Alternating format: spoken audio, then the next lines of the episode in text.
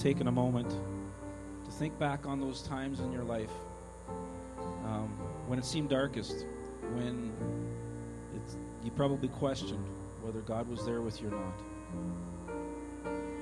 And if you still have the belief in the lie that He wasn't there with you, because He was.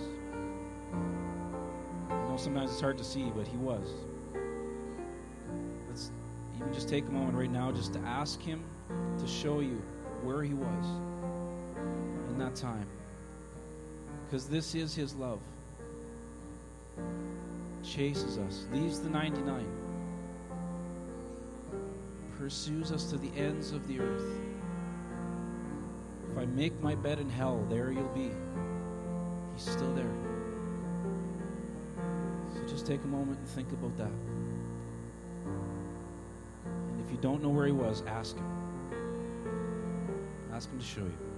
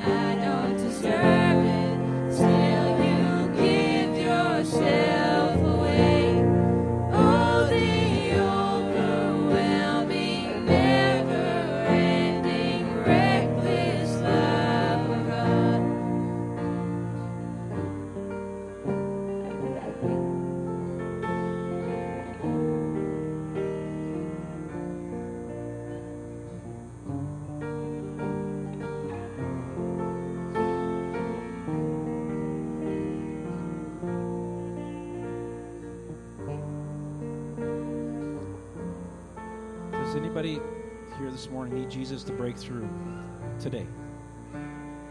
You need to see him break through today in your life. If there's anybody, just Just raise a hand. Anybody else? Okay, can I just get a couple people to go and surround Lincoln? We're gonna just declare this this next this next part over over Lincoln.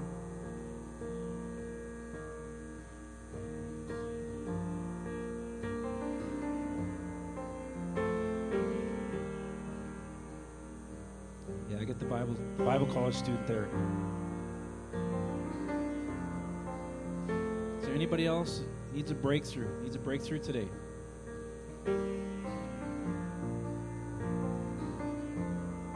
Okay. So, church, we're going to declare this. We're going to sing it. We're going to sing it over Lincoln. And we're going to sing it over every other situation in this community. We de- declare the love of God. Nothing that can hold him back.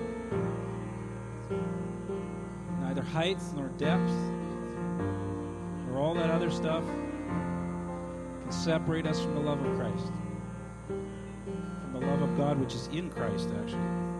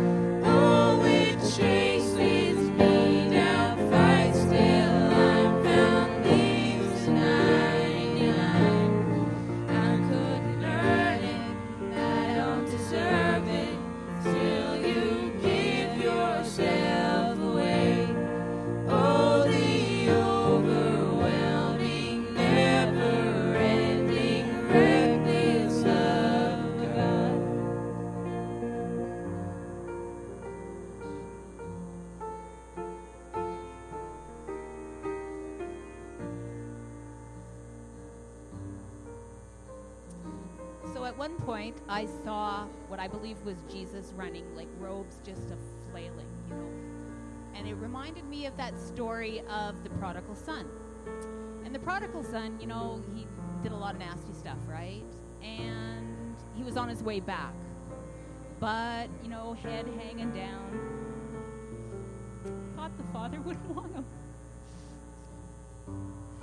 But to his surprise, the father was looking for him he saw his son far off, he just came running for him. And that's what I saw, that he was just running. So I'm just declaring that, that there's nothing, there's nothing that we could do that could keep us from the Father because his eye is on us. He's watching us and he's waiting and he's running if we'll just make that step.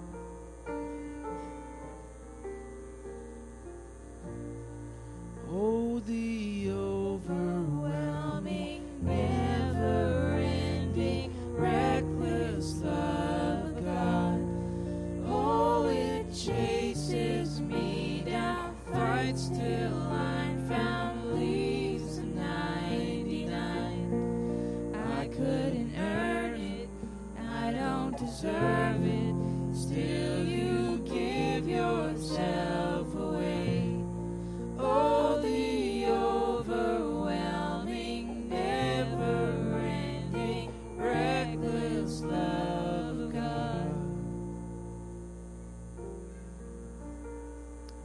Spirit, we just invite you and release you to minister here this morning.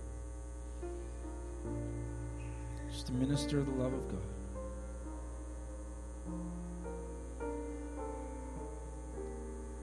There be a demonstration of your love here this morning.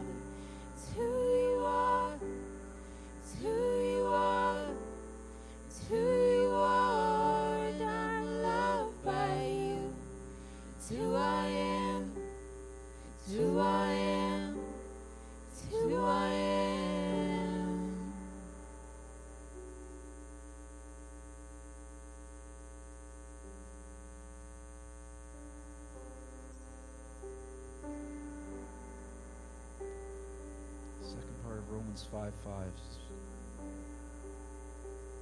Because God's love has been poured out into our hearts through the Holy Spirit.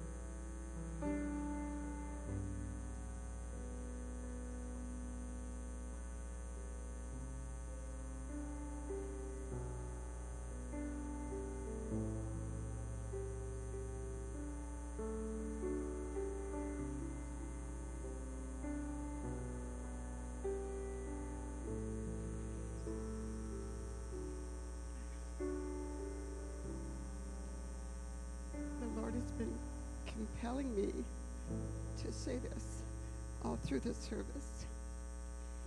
But we were in the mountains last week, and um, we were driving home on Friday,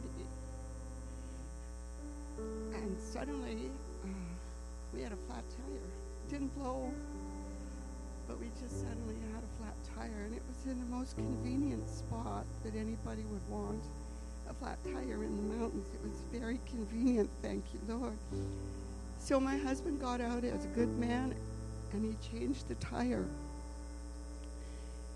And he pulled out the spare and he put the spare on. And there was no air in the spare. And so we sat there for two and a half hours. And I said, Lord, what are you going to teach me with all of this? Like, this doesn't seem your will or your way.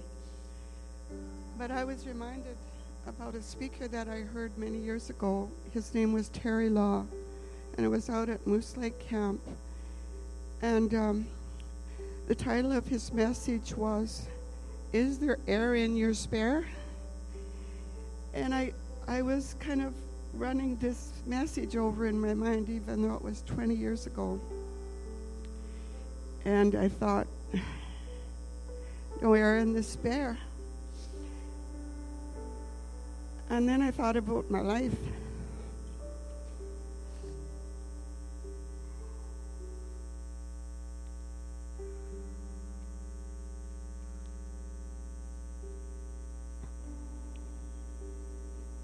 If I would have had air in my spare, I wouldn't even be here. Because in 1994 or thereabouts,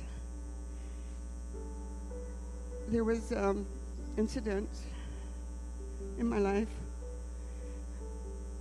where I became totally hopeless.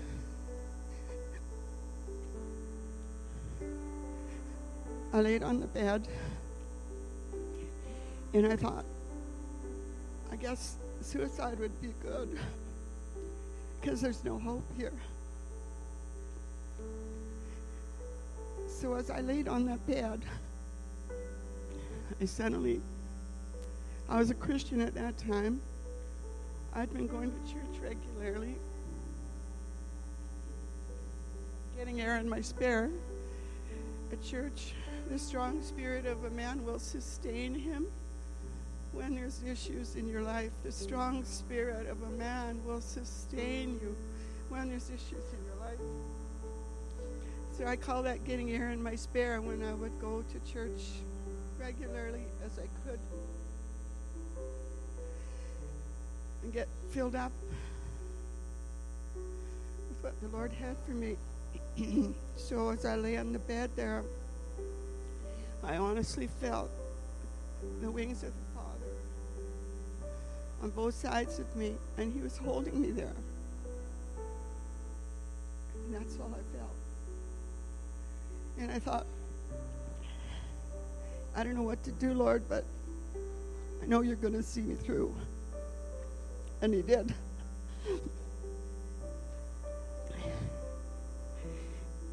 And then when I got cancer, again, I needed air in my spare. I needed to know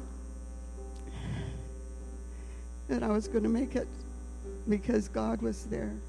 God was holding me up again in his everlasting arms. So I just want to tell you we come here to church regularly every Sunday to get air in our spare. We come to devotional times in the morning to meet with the Lord to get air in our spare. So I want you to remember this because the Lord made me tell you this and I didn't want to. We're here to get air in our spare. So if the times get rough, the strong spirit of a man will sustain him. And that's a verse somewhere.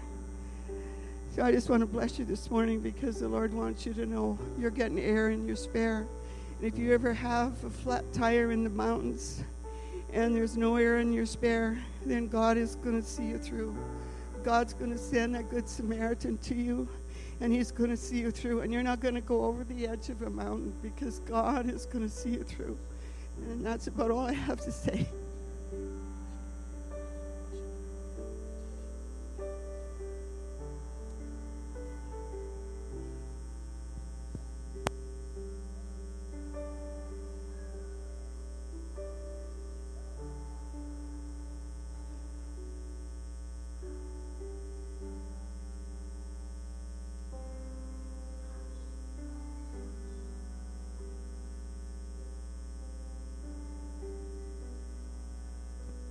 A good word, amen. It's a good word. Thank you, Lord, that you're a good, good Father this morning. And Lord, we just we just praise you today. We thank you for that testimony. We thank you, Lord, that you moved upon Carol today to sh- so that she could share. And Lord, we just pray today that uh, as that word is gone, that, that Lord, that you would just that you would just strengthen us today. You strengthen every, every heart here. And help us to understand that there is something about coming together and worshiping the Lord, and there's something about coming together and spending time in the Word, and spending time in prayer together. So, Father, we just thank you that, uh, yeah, w- some of us here today, we need air in our spare.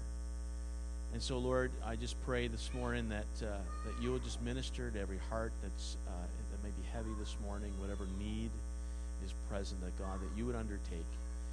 And uh, we just commit the rest of this time into your hands. We ask it in Jesus' name. Amen. Amen. Praise God.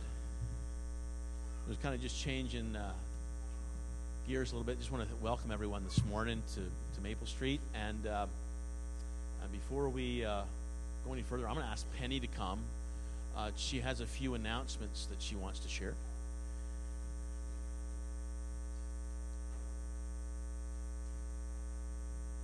Trust everyone got a bulletin. Trust everyone that got a that came in got a, a hearty handshake and a welcome.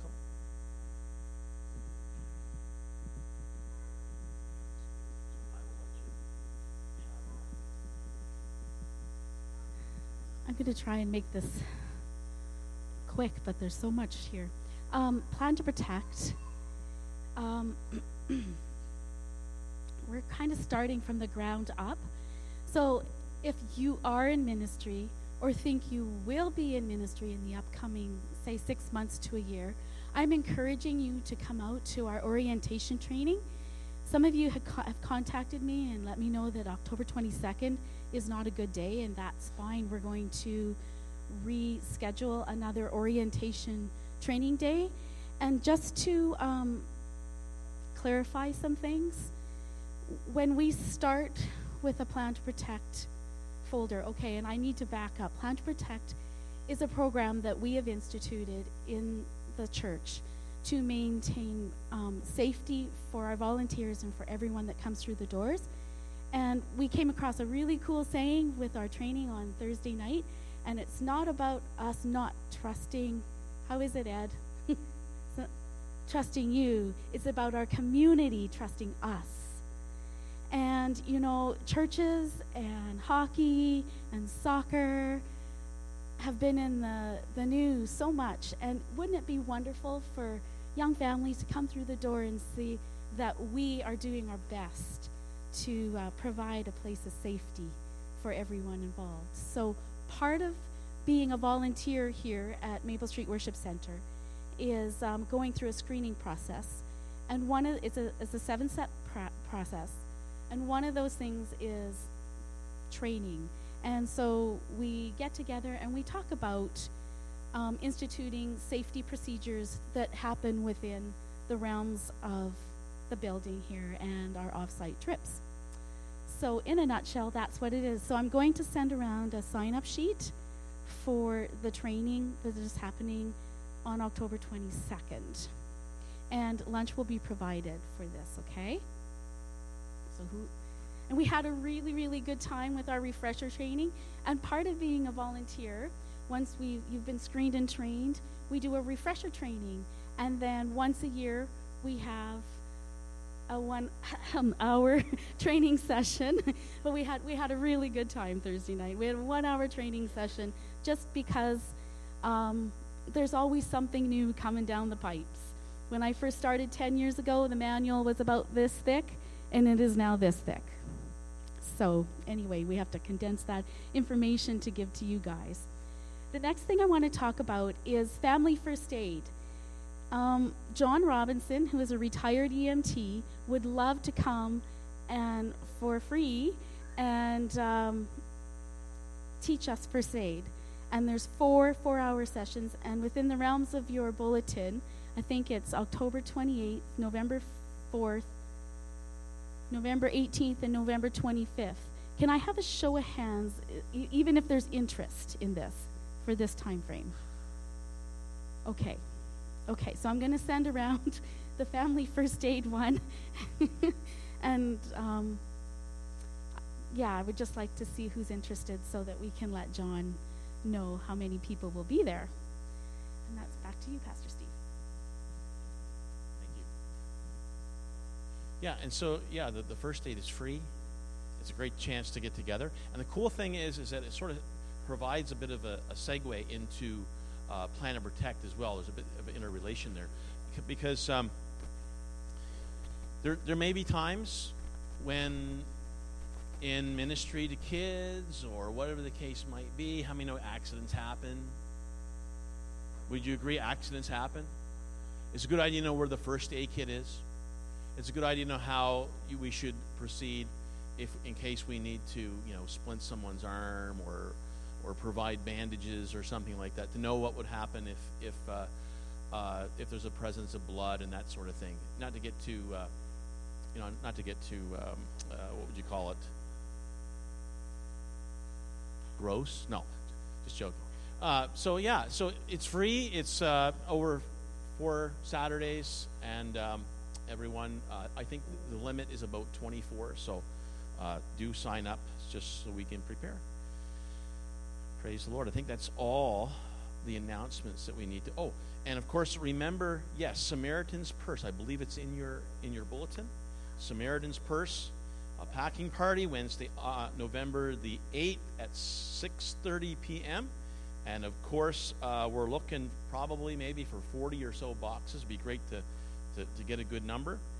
And uh, of course, in your insert, there are the items, uh, the suggested items are, are listed, so please take uh, a note of that. Also, of course, um, as well as an insert, healing and deliverance rooms on Thursday, October 19th at the Rock, 7 o'clock. And I believe that's basically all the announcements we're going to bring at this time. Please take some time and uh, review your bulletin, and uh, all the announcements is pertinent to what's happening at this point is uh, is all there.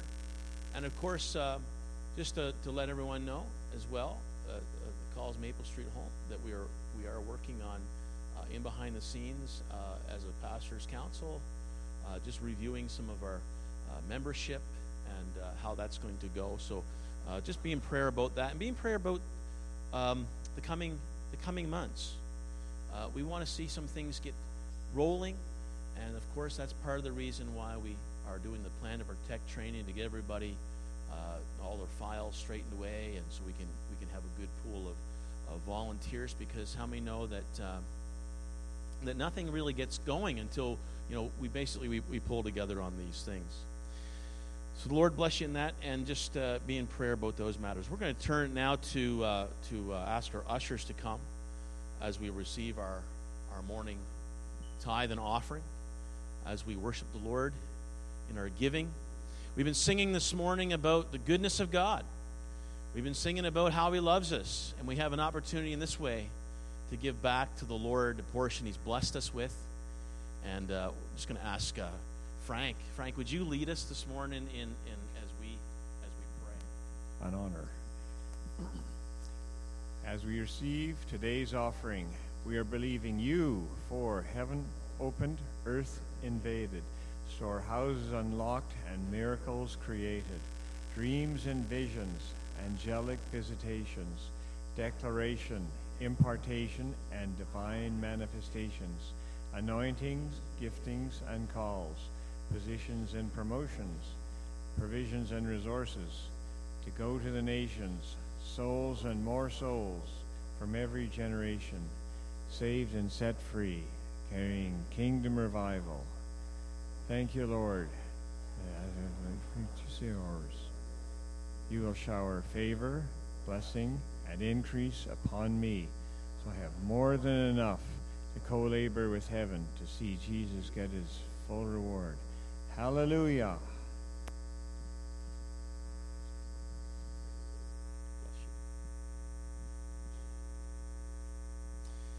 If you have your Bible with you, or if you have it on a phone app, because I know that that's another way that people are using technology.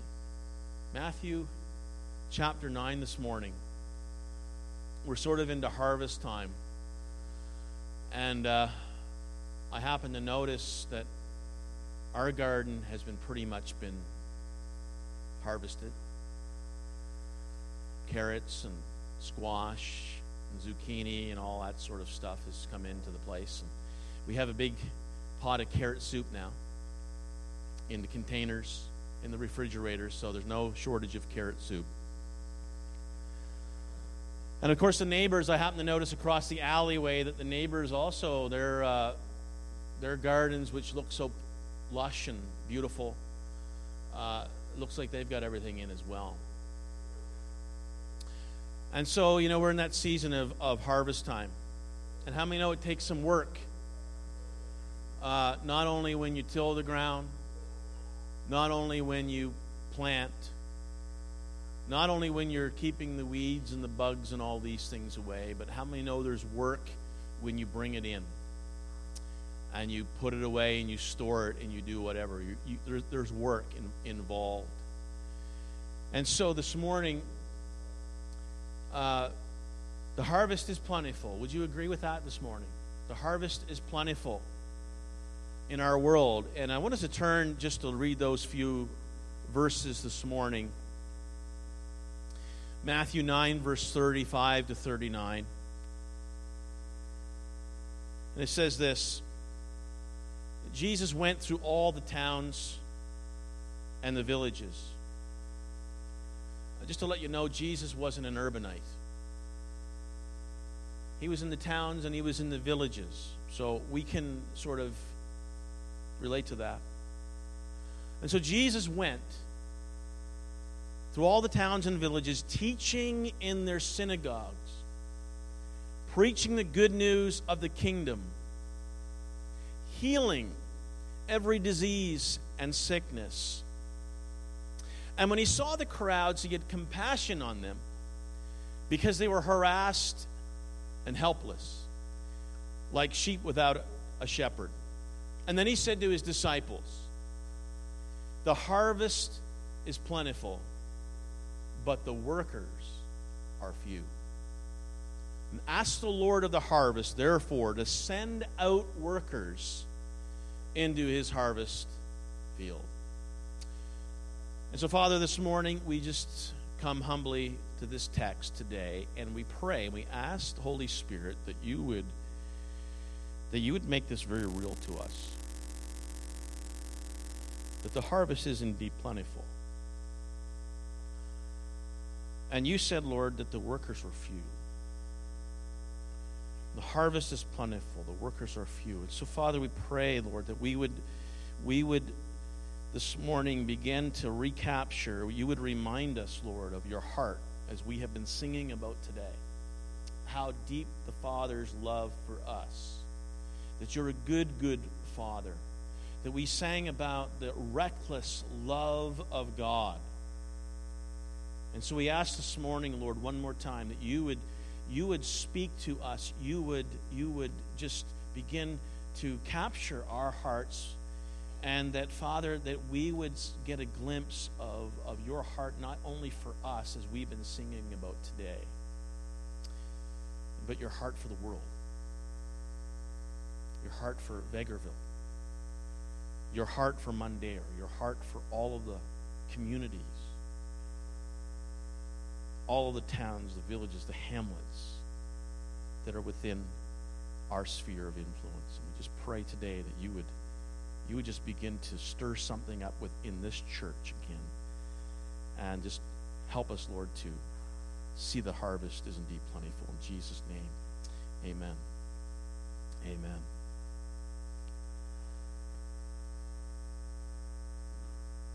This morning, I, I just want to. Uh, I, remember I was going down to the prayer gathering uh, down in Sherwood Park.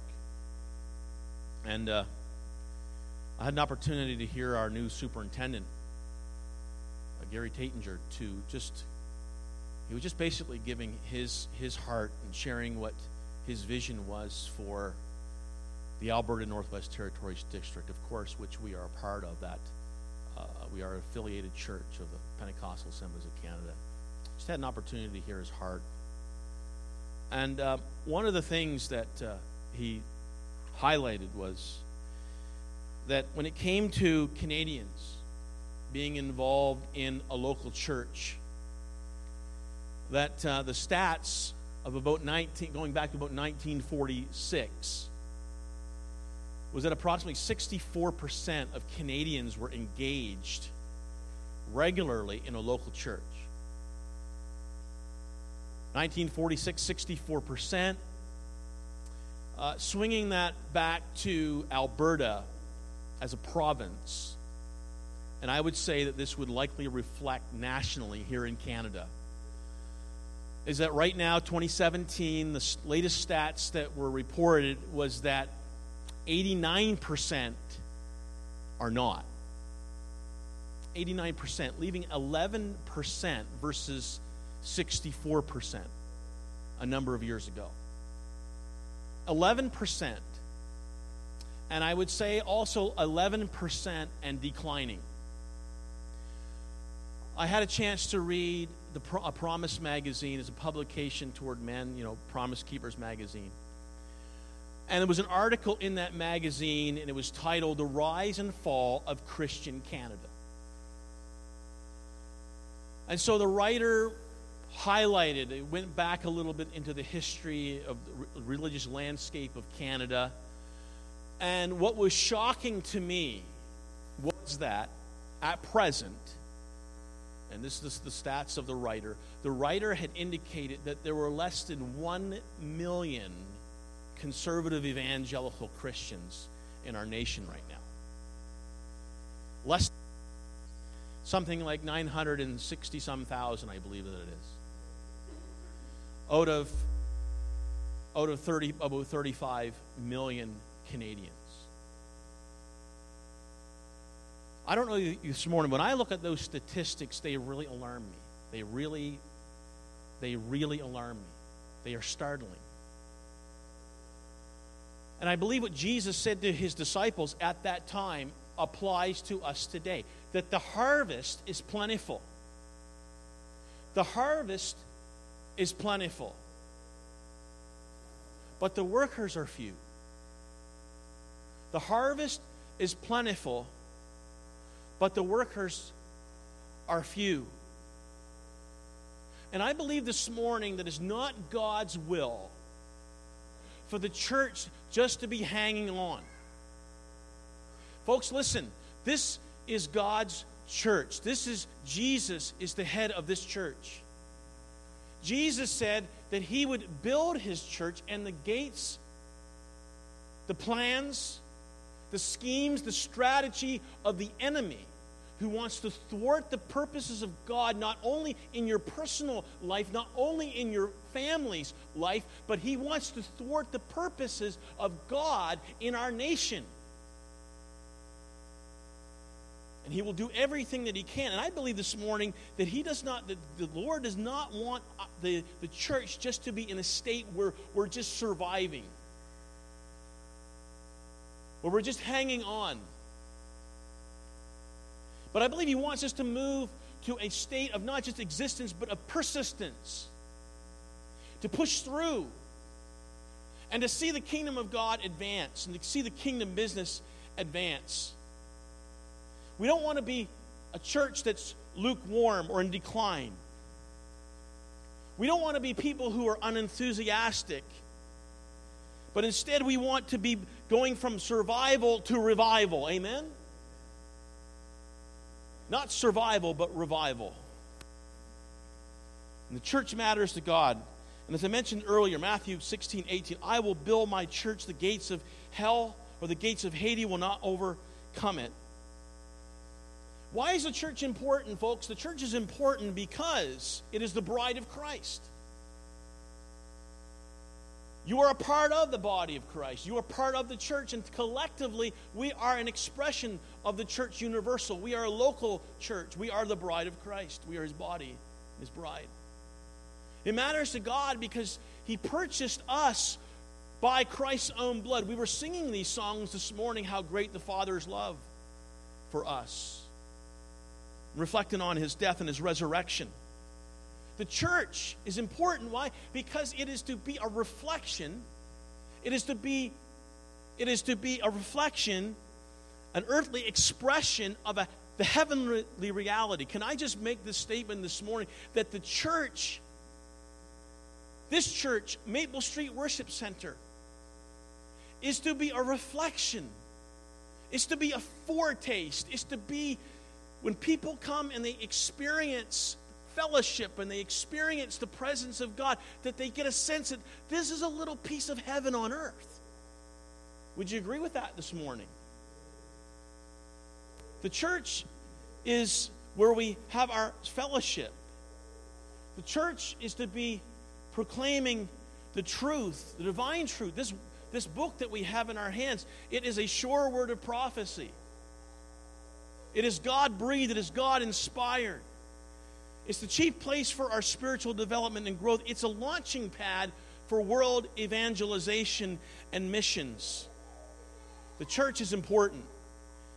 And I like to hear those little laughs because there's children here. This is great.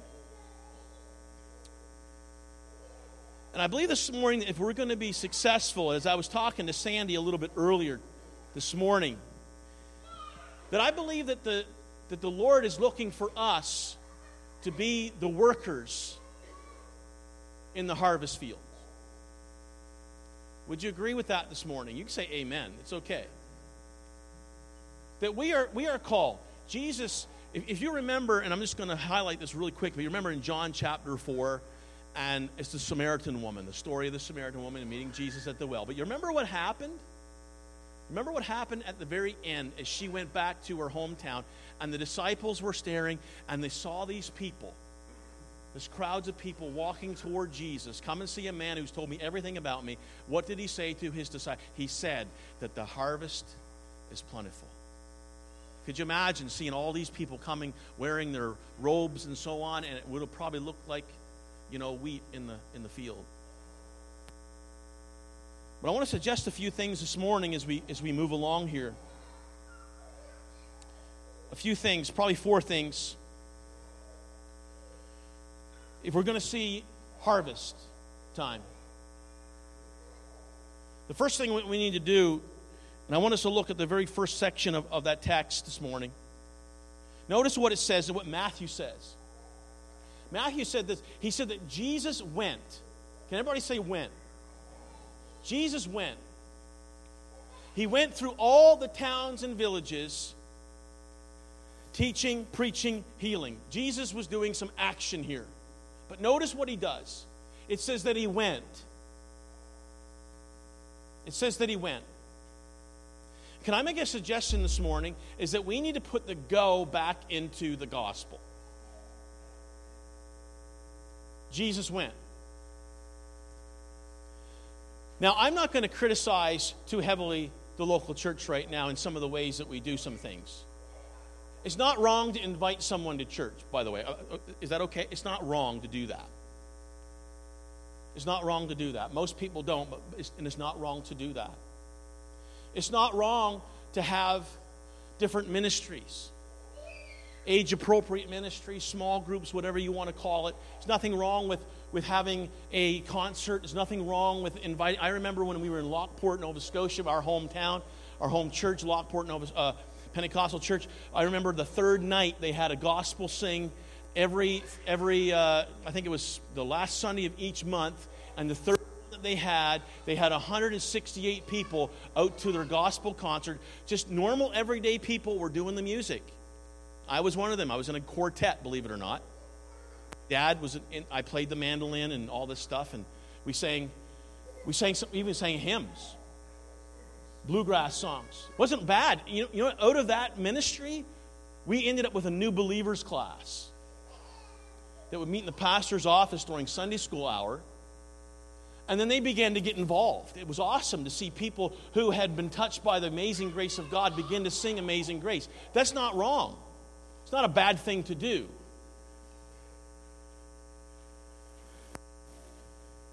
But as much as Jesus may have said, Come and see, there's something that he tells us in the Great Commission, and it is go. Amen. Go ye into all the world.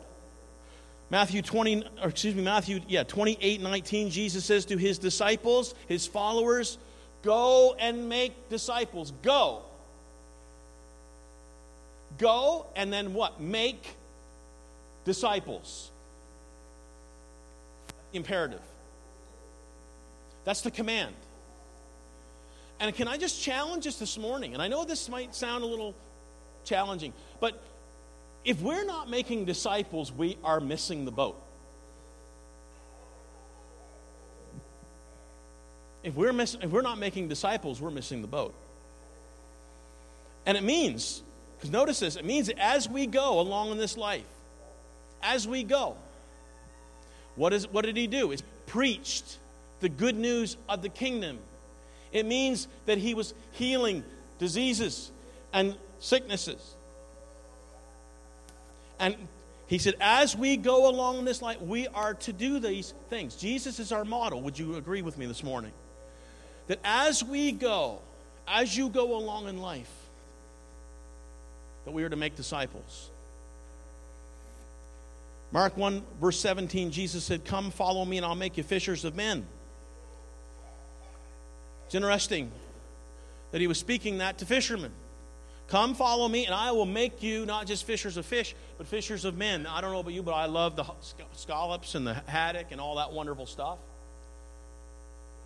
But in the same chapter, verse 16, it says, As Jesus walked beside the Sea of Galilee, he saw Simon and his brother Andrew casting a net into the lake, for they were fishermen. That's what, before he says, Come follow me, this is what he did. As he was walking beside the Sea of Galilee, as Jesus was just going along, all of a sudden now he's, you know, he's going about his father's business. He goes along and he spots these two guys, these two young guys, and what does he do? Calls them to follow him. You know what's interesting about this text? Sometimes we miss it because we just read it quickly. Moving from farmers to fishermen. These are, these are two fishermen. These are two fishermen whose livelihood is tied up with the local fishing industry. I can relate to that. My dad's livelihood, though he wasn't a fisherman, was tied to the local fishing industry. And these two fishermen here they are, Sea of Galilee, and I want you to know that at the time, the Sea of Galilee was flourishing with fish. So if you was a fisherman, you're in the right business. There's money to be made. There's, there's quads to buy. There's, there's houses to, to acquire. There's land to have. Because, man, it's good money. And so these guys are fishermen. That's their vocation, that's their occupation, that's their livelihood. And it's a good one, it's lucrative, it's a good business. And so there's lots of money. Not only is there lots of money and lots of material wealth coming from the fishing occupation, but this is not just these two, two uh, young guys here, but this is a family business. This is a family affair. And so here's Jesus. He's walking along the Sea of Galilee and he spies these two, Simon and his brother Andrew. And here's what he says He says, Come follow me, and I will make you fishers not of the fish in the Sea of Galilee, I'll make you fishers of men. Think about the implications of that this morning. Think about the implications of that. Jesus was calling Simon and Andrew to, come, to go and to leave the fishing business behind, to leave the boats, to leave the nets, to leave the home, to leave the father, to look after all of that. Can I suggest this morning that when we decide that we're truly going to follow Jesus into what Jesus has for us to do, it's going to mean that we're going to have to throw our hook, line, and sinker into it. It means that He just doesn't want half of us, He doesn't want 75% of us.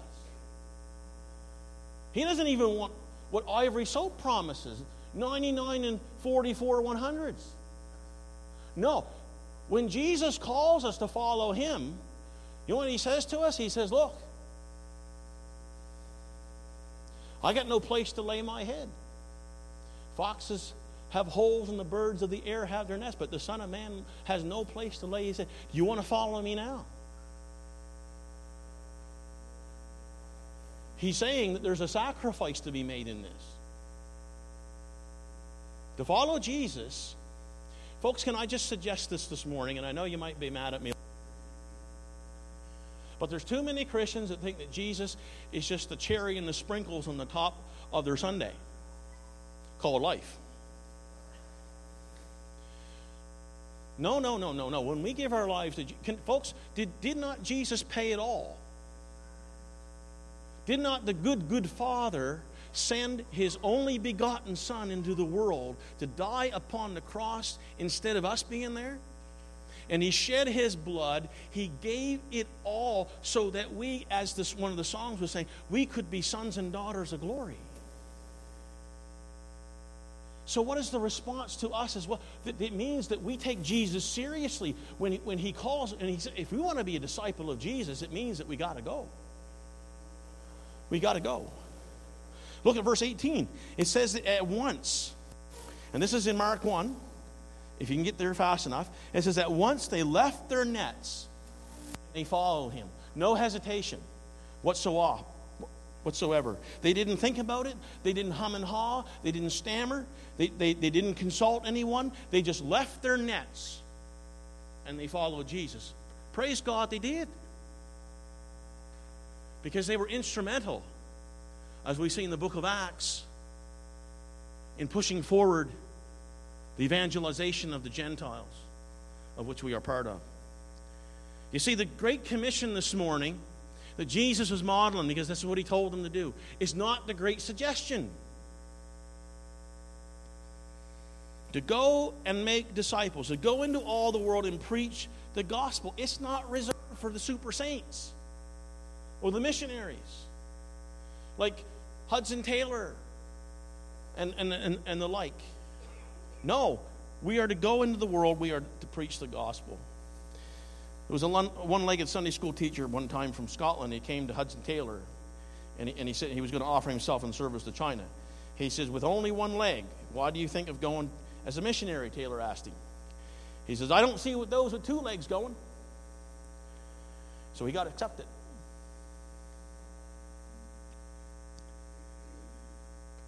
Folks, we've been called to be an ambassador. We've been called as Jesus said, He said to them, I'll come, follow me, I'll make you fishers of men. Second thing I want us to notice not only do we need to put the go back in the gospel, but in verse 36, we need to possess the same motivation that Jesus did. Verse 36, it says, When he saw the crowds, when he saw the crowds, he had compassion on them. He had compassion because they were harassed and helpless like sheep without a shepherd. I looked up compassion.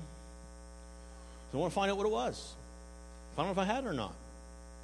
Compassion is a feeling of deep sympathy and sorrow for someone who is stricken by misfortune. I don't know if you've ever done this before, but I've been on the TV and I'd be flicking through the channels, and the next thing you know, I come to a World Vision commercial. You ever do that? You come to a World Vision commercial and you start watching it. And the next thing you know, You're feeling something. You're feeling something there. They're tugging you. You can sense the Lord's getting at your heart. You ever notice when the Lord gets at your heart? Then there comes a fork in the road. And I'm going to confess something this morning just to be authentic with, before you. And that is, more times than not, I have hit the next channel button up. It's one thing, it's one thing to feel empathy for someone, to feel sorry for them. It's another thing to have compassion for them. Compassion means you see the need and you feel so much empathy that you actually make a choice to do something about alleviating their, their suffering. You're actually going to do something. I don't know if you noticed this, but in this text this morning, Jesus is very active. There's a lot of words with ing behind it. So he went and he was teaching, he was preaching, he was healing. Compassion. So, compassion is a strong desire to alleviate suffering. So, how do we know Jesus had compassion? Well, Matthew 3, we find that Jesus is teaching and preaching the good news. He's healing every disease and sickness that he encounters. There was those who were, uh, had severe pain. There were those who were possessed by devils, and he was delivering them. Those who had seizures and they were paralyzed. In Matthew 5, chapters 5 through chapter 7, we find that he's teaching about the kingdom of God, how to live by the word of God, about loving your enemies, giving to the needy. Matthew chapter 8, we find that he heals a man with leprosy. There's a guy who's paralyzed, paralyzed servant of a Roman centurion. There's Peter's mother. He calms a storm. He's casting out demons. He's raising a dead girl to life. He's healing the mute and the blind. It sounds like Jesus has compassion. So, why did he do all that and get nothing in return? It's because, as we mentioned before, it's the same reason why G- Jesus was sent into the world by the Father.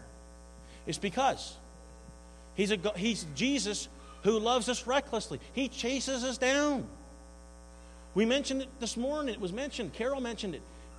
I, or, or, I think it was uh, Lori mentioned it about the, uh, about the prodigal son. He's the God who sees the son afar off. And what does he do? He hikes up his robe and he runs as fast as he can, throws his arms around, smothers with kisses, puts the ring on the finger, sandals on the feet, new robe. He's the God who runs to us. He's the God who chases us down. He's the God who will wake us up in the night. He's the God who will send His Spirit. I remember one time it was uh, the, the district super, he was a former district super of the Saskatchewan district, and he was sharing us about his first, his first uh, church that he ever started. He said he applied to every district there was in the PAOC and nobody would have him. And so finally he got around and he decided he was going to plant a church in the upstairs of a curling rink. And he had his first service, and there was one person in attendance, and it was this big, burly Norwegian lumberjack. And so he said that he preached the sermon and he gave the altar call. And he said, the next thing you know, when the altar call was given, there was this big Norwegian. He said, just, just running just as fast as he can toward him. He said, oh my goodness. He said, this is the enemy. I'm going to get plowed. I'm going to be killed. And he said, and that big Norwegian, boom, right down both knees, hands up in the air, sobbing in repentance. And that was the first person. After he planted his church, one, two now, he led to the Lord. Why? Because it doesn't matter who you are, it doesn't matter where you've been, doesn't matter if you're big, little, small, whatever the case is. He's the God who will chase you down. It doesn't matter what you've done. It doesn't matter if you're a if, you, if you're a murderer or you're a bully or if you harass people, whatever the case is, if there's people that are hopeless, the bottom line is the bottom line is that He is the God who consistently pursues us. Why? Because He loves us, He has compassion for us. And the question I have this morning is is, is, that, is that the same? Is, does, the, does the compassion that Jesus has for the lost, do we have that same compassion? Do we have that compassion? Do we love people enough? Lost people, 89% of Albertans. Folks, to me, it tells me if they're not if they're not regularly engaged in church at all, it tells me This is how it, this is how it speaks to me, and, and, and maybe, maybe uh, you may have a different opinion, but it tells me that either they're Christians who have given up on the church, maybe given up on God because they're disappointed or whatever, but it also tells me that there's an awful lot of people who don't know Jesus. There's a lot, awful lot of youngsters, children, teenagers, young adults. They don't know Jesus outside of a swear word. What are we going to do about that? Harvest is plenty. Workers are few, Jesus said. Number three, we need to recognize the task at hand. Verse 37 mentioned it before harvest is plenty, plentiful, workers are few. In other words, there's lots of work to do. Work. Wow. There are not enough workers. What kind of work are we talking about? Glad you asked that. Look at the text again the harvest. Word harvest comes from a Greek word, and it means to reap. The harvest means to gather, it means to collect, it means to bring in. It refers to the crop, it refers to the produce, the product, the yield. In this case, when Jesus is using it, he's using it as a metaphor. He's talking about people. He's talking about lost sheep. He's talking about those who are lost, those who are hurting, those who are unloved, those who are marginalized, those that are suffering, those that are far from God. Harvest is a work. It's to bring in, it's to collect, it's to gather. And I don't know about you, but I'm kind of guessing, and I'm, I'm not a farmer by, by, by any stretch, but I'm sort of kind of guessing that the harvesting job is actually done outside the barn. Is my close? Am I on to something here this morning? Is, can you give me, is, do I get a brilliancy point for that? That the harvesting actually might be done outside the barn? I remember, folks, listen, so don't get me wrong. Please understand where I'm coming from. But I remember being in a context where people would gather together, and I think intercession is an extremely important thing to do. We need to intercede in prayer. Because, folks, here's the, here's the issue. The Bible says that those who sow with tears will reap with songs of joy. So there will be tears that you'll be shedding as you intercede on behalf of the people who are lost, lost in your family, lost in the community, those who are broken, lonely, hurting. But I remember being in a church context where that's what they were saying they were going to do. They're just going to meet on Tuesday night, and they were going to pray, and it was wonderful to see 30 or so people in the prayer room. There was young people in their teenage years. It was fantastic to see them praying, interceding. But, folks, can I just make a suggestion this morning that I have never seen a good farmer or I've never seen a good fisherman just go down on the deck of their boat and never untie that thing from the wharf. Never set a trawl tub. Never put out their, you know, lay their lobster traps. I've never, I've, pro- I've probably never heard that there's been too many farmers that went into their barn, sat on their bale of hay, and just prayed that God would bring it in. And how many Christians approach it that way? Well, we're just going to go into the barn and we're just going to sit, or we're going to stand, or we're going to hold hands, or whatever it is, and we're just going to pray, Lord, bring them in. Bring them in, Lord. Bring them in. And the Lord is saying, the harvest is plentiful, but the workers are few. Pray to the Lord of the harvest, not for them to be brought in, but pray that the workers get sent. Amen? Because I don't know about you, but Jesus, when he was on planet Earth, seems like he, in, in his human body, wearing sandals, getting the same dust on his feet as the rest of them did. But Jesus had to put two feet in the heartbeat together. and he had to go to where the people were. Isn't it amazing that Jesus would go to where lost people were? Isn't it amazing that he, that he actually made an appointment with the woman at the well? That he didn't, he didn't get around, he didn't, he didn't go past Samaria or get around Samaria by going to pagan territory. But he decided, he made it a point that he would, it said that he needed to go through Samaria. Sometimes we miss that when we read the text. You know that most Jews, they, they wouldn't be caught near Samaria. No, sir, but Jesus made an intentional point of going there. And as a Jewish rabbi, in midday at noon, meeting with a Samaritan woman at Jacob's well. If you do your cultural background study, here's what you're going to find out. He broke all the rules. Why? Because he knew that if he could just reach one, one could bring a town. And what do you notice in the book of Acts? You notice that Philip goes to Samaria and he preaches the gospel to Samaria. Not the first time the gospel gets preached in Samaria, but Philip goes to Samaria and great joy comes to the city. Why? Because Jesus, as he was led by the Spirit of God and led by the compassion that was in his heart, goes to Samaria to meet the one who is in need. I feel like I'm preaching a little bit this morning, getting the finger going.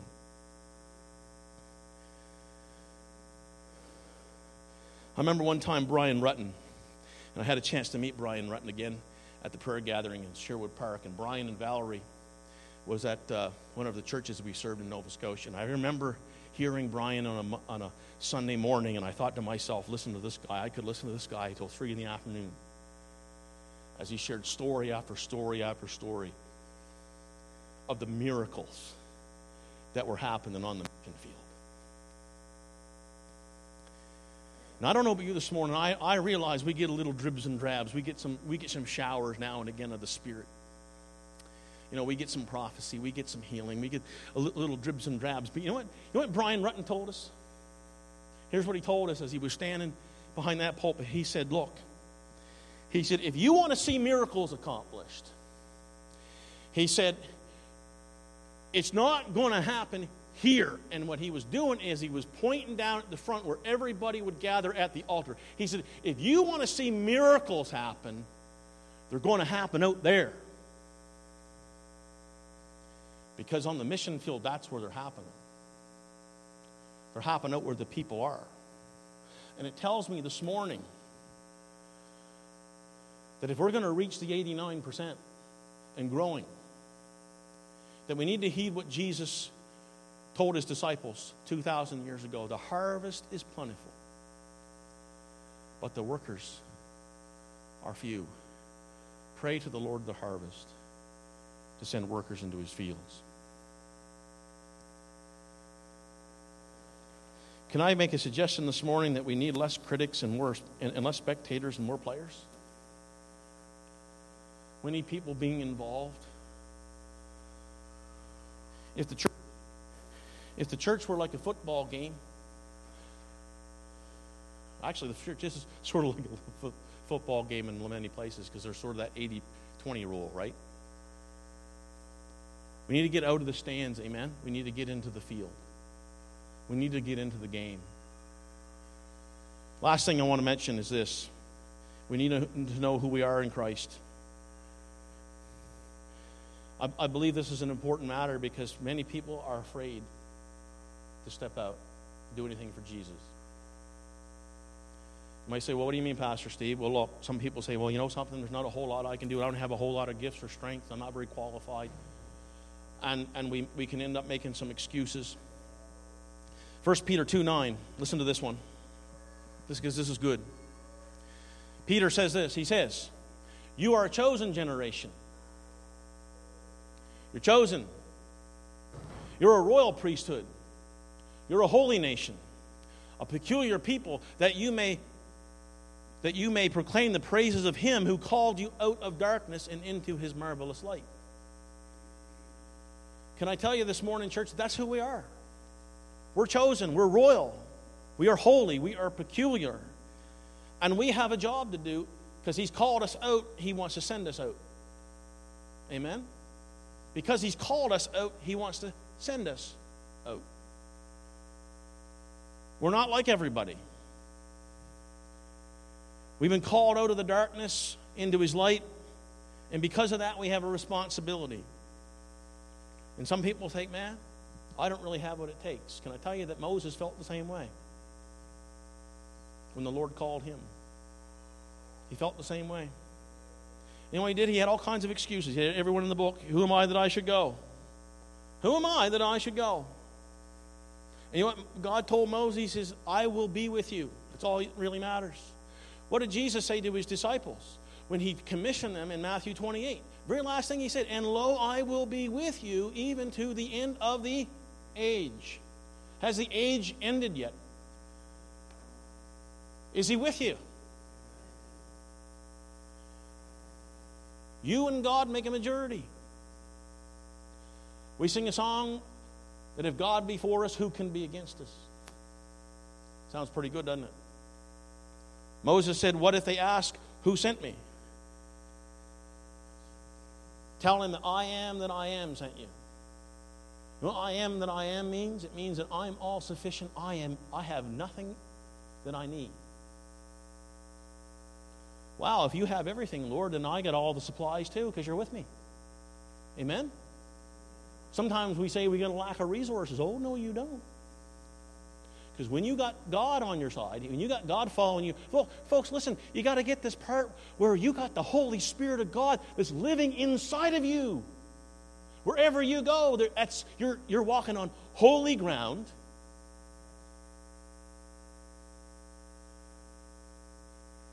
And you're anointed. And you've been commissioned and you've been called. Well, what if they don't believe me? What did God say to Moses? He said, I'm, he, empowered him to do the ability to, to perform signs and wonders. There's a lot of people don't believe that that's true anymore, that, you, that there's signs and wonders, but my, my Bible tells me that uh, these things still happen. In fact, we've experienced these things. In fact, there's still some people that are still seeing these things happen because they're, they're operating in that consistently and regularly, and God is honoring their faith and their action. And God is working with them. And great things are happening. And people are being healed and people are being set free. And where there's no joy, God is putting in the laughter and, and, and, and the peace. These things still happen. And so He's empowered us. Moses said, I've never been eloquent. I'm slow of speech and tongue. But you know what God said? He said, I'm going to help you to speak and I'll teach you what to say. Folks, listen to me. When you get the baptism in the Holy Spirit and you can speak in tongues as the Spirit gives utterance, why would we think God couldn't give us the words to say in English?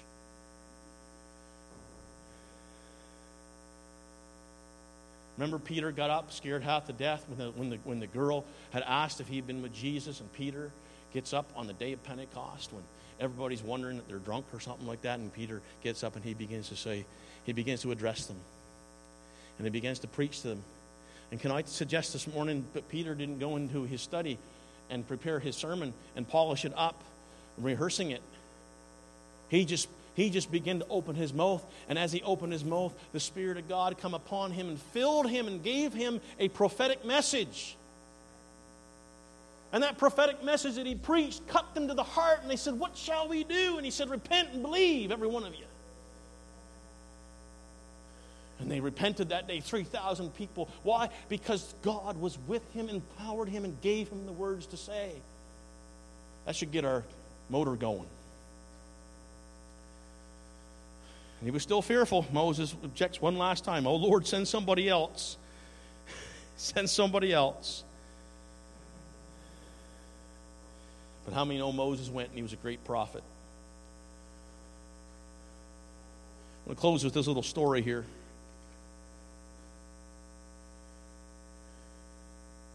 Every Sunday, the ducks in a certain town waddled out of their houses down Main Street to their church. I'll say Maple Street. And they waddled into the sanctuary and they would squat in their, in their proper seats. And the duck choir waddled in and they took their place. And then the duck minister comes forward and he opened up the duck Bible and he read to them Ducks, God has given you wings. With wings you can fly, and with wings you can mount up and soar like eagles. No walls to confine you. Good pep talk, right? No fences can hold you. You have wings, and God has given you wings, and you can fly like birds. And all the ducks said, Amen. And they waddled home.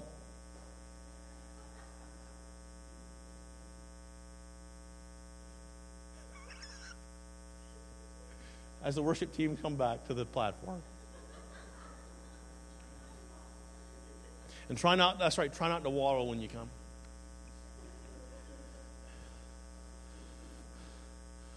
I'm not going to tell you this morning that you got wings, but I'm going to say this. The harvest is plentiful, the workers are few. The harvest is plentiful, the workers are few, but here's the good news. I'm going to end this with good news. And the good news is just as Jesus went and he taught and he preached and he healed. And the reason he could do these things wasn't just because he was the Son of God, but folks, listen, he went in to the synagogue in Luke 4 and he made a declaration as he read from Isaiah 61 and he said that the Spirit of the Lord is upon me. And he has anointed me can I make a suggestion this morning that the Spirit of God that lives within you has anointed you? And therefore, He is with you. He has given you the power that you need the power to preach the good news, to tell people about Jesus. And you guys can play whenever you're ready. What did he say of Jesus? He sent me to heal the brokenhearted to proclaim liberty to the captives, the recovery of sight of the blind, to set at liberty those who've been oppressed. Can I say this morning, the same Spirit of the Lord is upon us this morning? And it's not so that we can waddle home. It's to recognize the wings that we have. It's the wings that the Spirit of God has given us. Acts 1, verse 8. We're going to make this real Pentecostal this morning, where he says, You shall receive power when the Holy Ghost has come upon you, and you will be my witnesses. In other words, you're going to engage in the work. You're going to labor for the kingdom because that's what that power is there for. That power is not just there to make you feel good. It's not to make you swing from chandeliers. It's not to make us roll on the floor. And if that happens, that's fine. But listen, I'm going to tell you the power that God has given the church is there for us to be His witnesses. He's anointed us to proclaim. Three times He mentions proclaim. That means we open up our mouths and we allow the Spirit of God to lead us. Because He'll tell us what somebody needs to hear. Like the time when David Forrest shared this story, it was cool. He, there was a guy who was teaching English as a second language. He was teaching to a number of, of physicians, Chinese physicians. And as he was sharing with these physicians, he just felt that the Lord was leading him. He felt the Lord was leading him to, to uh, say to these, to these uh, physicians, where it talks about, Behold, I stand on the door and I knock, and if any man would open, that he would come in. And do you know that in, the, in their culture, that if somebody knocked on their door, they were obligated to open and invite them in. And every single physician that was there to learn English as a second language opened their heart's door to Jesus. Why? Because the guy who was teaching English as a second language just allowed the prompting of the Spirit to be at work, and he just followed what the Spirit had said. He's anointed us. He's given us the power this morning. Can we stand today? Harvest is plentiful, workers are few. He's given us the power to be his witnesses, power to be witnesses in word, power to be witnesses in deed. Indeed. What kind of deeds? Powerful deeds. And sometimes a powerful deed is giving a cup of cold water to someone who's thirsty, giving a warm, some warm mittens to those who are cold, but also the power to lay your hands on someone and, and, and, and see them healed, to see them delivered. That's the power of the Spirit that resides. The harvest is plentiful, the workers are few. He's given us power to be his witnesses in Jerusalem. That's here. In Samaria, that's a little further out. Judea, he's given us power everywhere. Everywhere there are lost people, can I suggest this this morning? This is our mission field. Anywhere there's lost people, doesn't matter if it's in if it's somewhere in the north, a community of 500 isolated, or if it's across the street to a neighbor that doesn't know Jesus. It's the mission field. The harvest is plentiful. The workers are few, but can I suggest this morning that I see some workers here? I see some people who have hands and have feet. And this morning, can, can we get to the place where we say, okay, it's wonderful to come together to worship the Lord, but it, it's time that we recognize. And can I just say this this morning as well? That, you know, things like going through Plan to Protect and so on, th- these are just these are just things to get us through to where we where we want to go. And at the end of the day, can I just say this that really it's all about reaching people for Christ. That's what it's about. It's about reaching people for Jesus. It's about doing his his will, it's about doing things his way, and it's about seeing the kingdom of God go forward. Could somebody say amen to that? Hallelujah. Could we just take a few moments this morning as before we before we dismiss this service and we, could we just say, okay, God, here I am. Here I am. Could we just present ourselves to the Lord? Because the Lord is calling us this morning. He's saying, like his first disciples, Come, come follow me. Come follow me, and I have a brand new job for you. Come follow me. It's time to, to go out and be reapers. It's time to gather it in. It's time to be to be fishermen. It's time to let the line out and let the boat get out there and, and get, get moving. Can I also suggest it takes teamwork? How many know you can bring in more when you're working together with two or three or four or five or six? Can I suggest that in the New Testament, fishing was a teamwork? They, they, they took the net and they threw it out together and they brought the fish in together. It was teamwork. We need teams. Father, we come this morning humbly, just thanking you for your great love and compassion toward us. Every single one of us are here today because of your love and your compassion, your grace and your mercy and your forgiveness. And, and Lord, we see that in your coming, in the incarnation, in the cross, that Jesus, that you clothed yourself, God, God clothed himself in human flesh, stepped down, put his feet in sandals, walked the same earth we did. And because of his love and his great compassion toward us, we, we now can know God as our Father. And yet, Lord, there's so many out there. They don't know God as their Father. They don't know the love that we sing about. They don't know the, the, the mercy that we and the forgiveness that we so enjoy. And, and the knowledge that, that the, if our last breath here will be our first breath in the presence of God for eternity. There's those that don't know that. They don't know that. They don't have that hope. They don't have that assurance. They don't have that peace in their hearts. And so, Father, in the name of Jesus today, I pray that, that as we pray, that you will raise up workers in this place. Because you said, pray to the Lord of the harvest that he would send workers into the field. And so, Lord, we pray today for workers. That on this side of, of, of the chairs, on where the chairs are in rows, that on this side there will be workers that will be raised up. They'll say, Yes, I'm going to put my hand to the plow. I'm going to put my hand to the gospel plow, and I'm not going to look back. Because there's no greater thing to do than to serve the Lord and to see people come and see the kingdom of God advance. And some folks are over here that they're going to put their hand to the plow.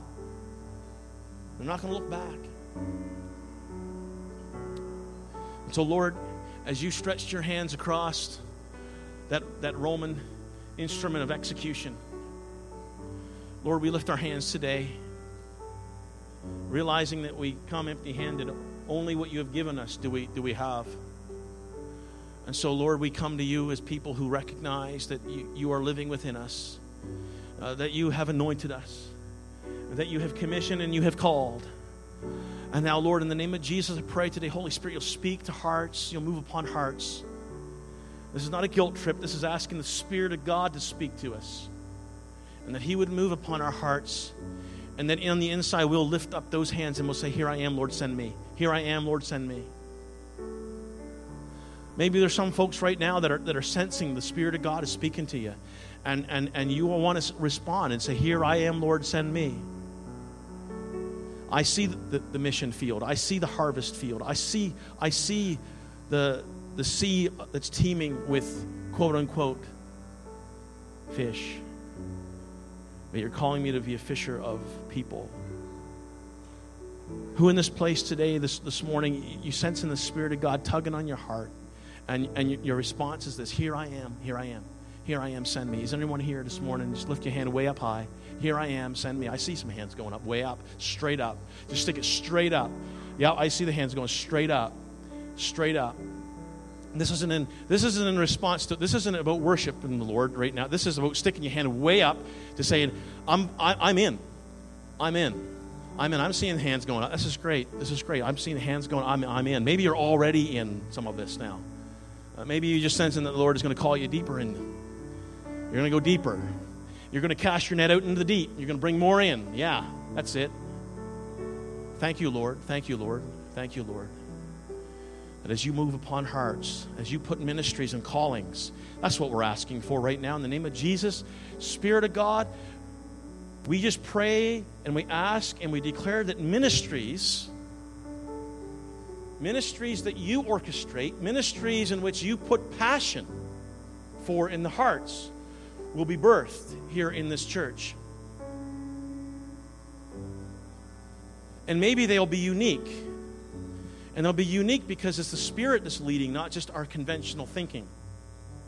And so, in right now, in the name of Jesus, we just call forth, we call forth the strengths, we call forth the giftings, we call forth the callings, and we call it forth. Just come out of the hiding, come out of the closets, come out of the places where because God, you put strength and you put you've put giftings and you put callings and you've put things in people's hearts right now. And we just pray that it will come forth. It'll come forth. It'll come forth. It'll come forth and it will produce for the kingdom of God. In Jesus' name. In Jesus' name. In Jesus' name. We call forth. We call forth the gifts of the Spirit. We call forth these things to be in operation. And I don't know about you this morning, but I want whatever God has put, whatever God has put resident in this body to be operating at maximum capacity. Come on now. We want we want everything operating at maximum capacity. We don't want six cylinders going. We want all eight firing up. Amen? We want the engine humming in this place. Come on now. Amen? And some of us need an oil change. Hallelujah. Some of you have been going too many kilometers, but some of you need an oil change. But the Spirit of God wants to anoint. The Spirit of God. Oh, I'm just feeling that one. That's good. So, what we're going to do, you know, we're going to do, I felt it right now, just going to do this. That anybody who put their hand up, way up there, and you just responded with the Here I am, Lord, send me. I want to call everybody up. I didn't I didn't pre-plan this. This just happened just in the moment. And we're going to call everybody up. And you're going to come up. I'm going to encourage you to come. And I just want to anoint you with oil. Just going to anoint everybody with oil. Amen.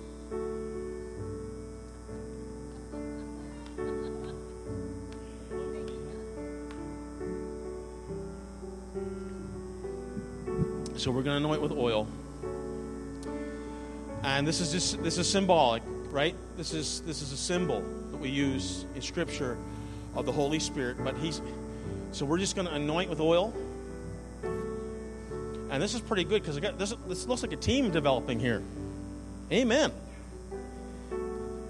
So we we may have to snap a picture here, you know, just so that we can, you know, I'm just joking.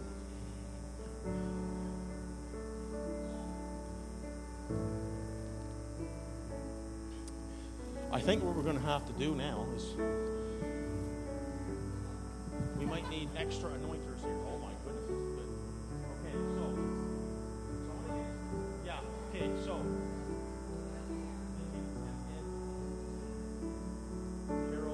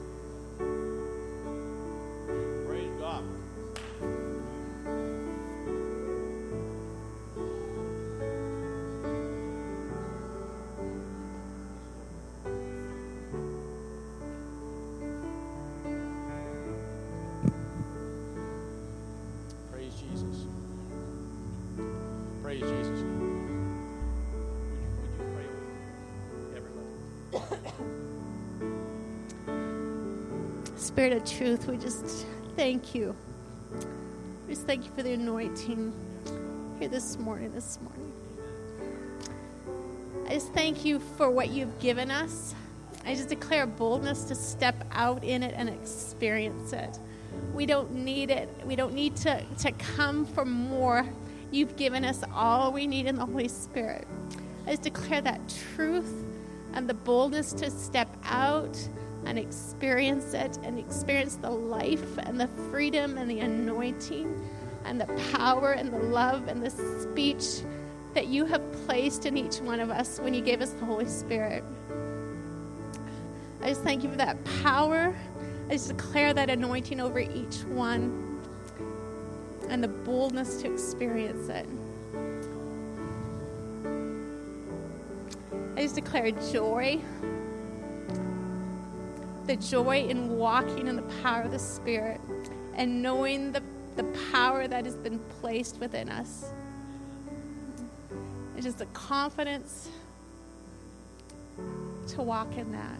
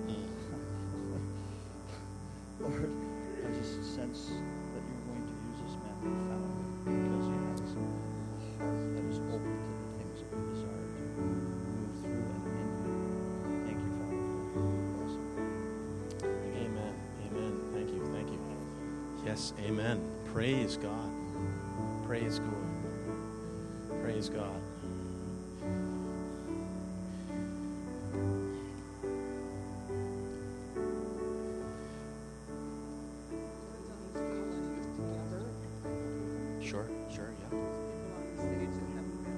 They, they, I think all of them. I think you got them. Is there anybody that ha- is there anybody that hasn't been anointed? Everybody's been good. Everybody good. Okay.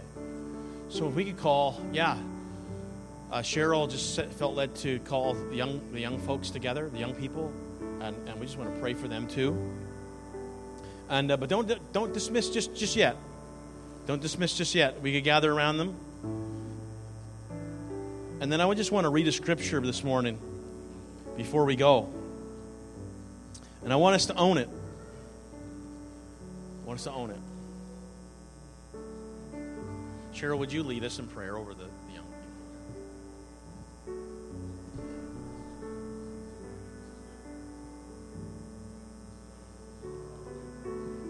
Lord, I thank you for the youth that we have in our midst here. I thank you for your anointing upon them. I thank you for their calling and their place for such a time as this. And Father, I call forth the power and the anointing that you have upon them. I call it forth. Father, that you stir up the gifts that are within them and I release them in power and unction and boldness to their calling and to their walk. I take authority over any spirits of shame or embarrassment. You will not be present because, Father, your Holy Spirit is far more powerful than any spirit that the devil would put out there. And, Father, just rain down your Holy Spirit upon our youth not only in this place, but in this community, to go forth wherever they are, to be led in the power and the unction of the Holy Spirit, and that the harvest would come forth. Thank you, Lord. Thank you, Lord.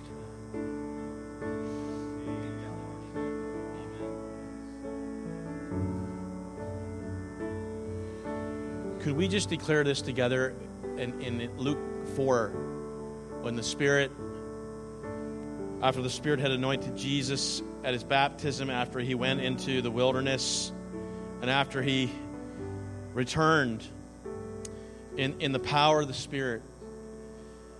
It says that news spread about him through the whole countryside, and he was, he was teaching in their synagogues. Everyone praised him. He went to Nazareth. And so he goes into the synagogue, and here's what he says. He unfolds a scroll. And folks, I truly believe that the, that the same Spirit, the Holy Spirit of God, that was on Jesus that day and on his ministry that we read about was, was also on the disciples, as we see in, in, in the book of Acts. And so we, I believe that we can own this. We can declare this. And we can, rep- I'm going to say, you can repeat it with me that the Spirit of the Lord is upon me because He has anointed me to proclaim good news to the poor. He has sent me to proclaim freedom for the prisoners and recovery of sight for the blind, to set the oppressed free to proclaim the year of the Lord's favor. And with that declaration, Lord, we just thank you, God, that you are forming a spirit led, spirit empowered, anointed community here. We want to be, Lord, your hands and your feet extended. We want to be those who imitate Jesus. We want to be those who, through the power of the Spirit, replicate your ministry as the first disciples did. And I pray in Jesus' name and I declare that this place is going to, this, this team that is before us today, as we walk, as we walk out, and as we go, and as we do, by the Spirit of God, that we are going to see, we are going to see souls be won and be, be well, they're going to be pulled in. They're going to be pulled into the kingdom. They're going to be pulled into the church. They're going to be looted, and we're going to plunder. Just as Jesus did, we're going to loot and we're going to plunder those who are in the clutches of the enemy. And we're going to bring them from the darkness and we're going to bring them into the kingdom of God. And we're going to do it together. We're going to do it together. We're going to do it together because there's a power that's in the unity that we have here this morning. And so in Jesus name as we as we come to the conclusion of this meeting this gathering today that Father that we'll not forget that you have anointed us. You've anointed us to go, you've anointed us to proclaim, you've anointed us to do your work here in this community and beyond. And you are with us to the very end of the age. So, God, as we've been anointed, as we've been prayed for, as, as we have declared this, may this come to fulfillment in this body of believers and through this body of believers. In Jesus' name, and all God's people said, Amen. Amen. Amen.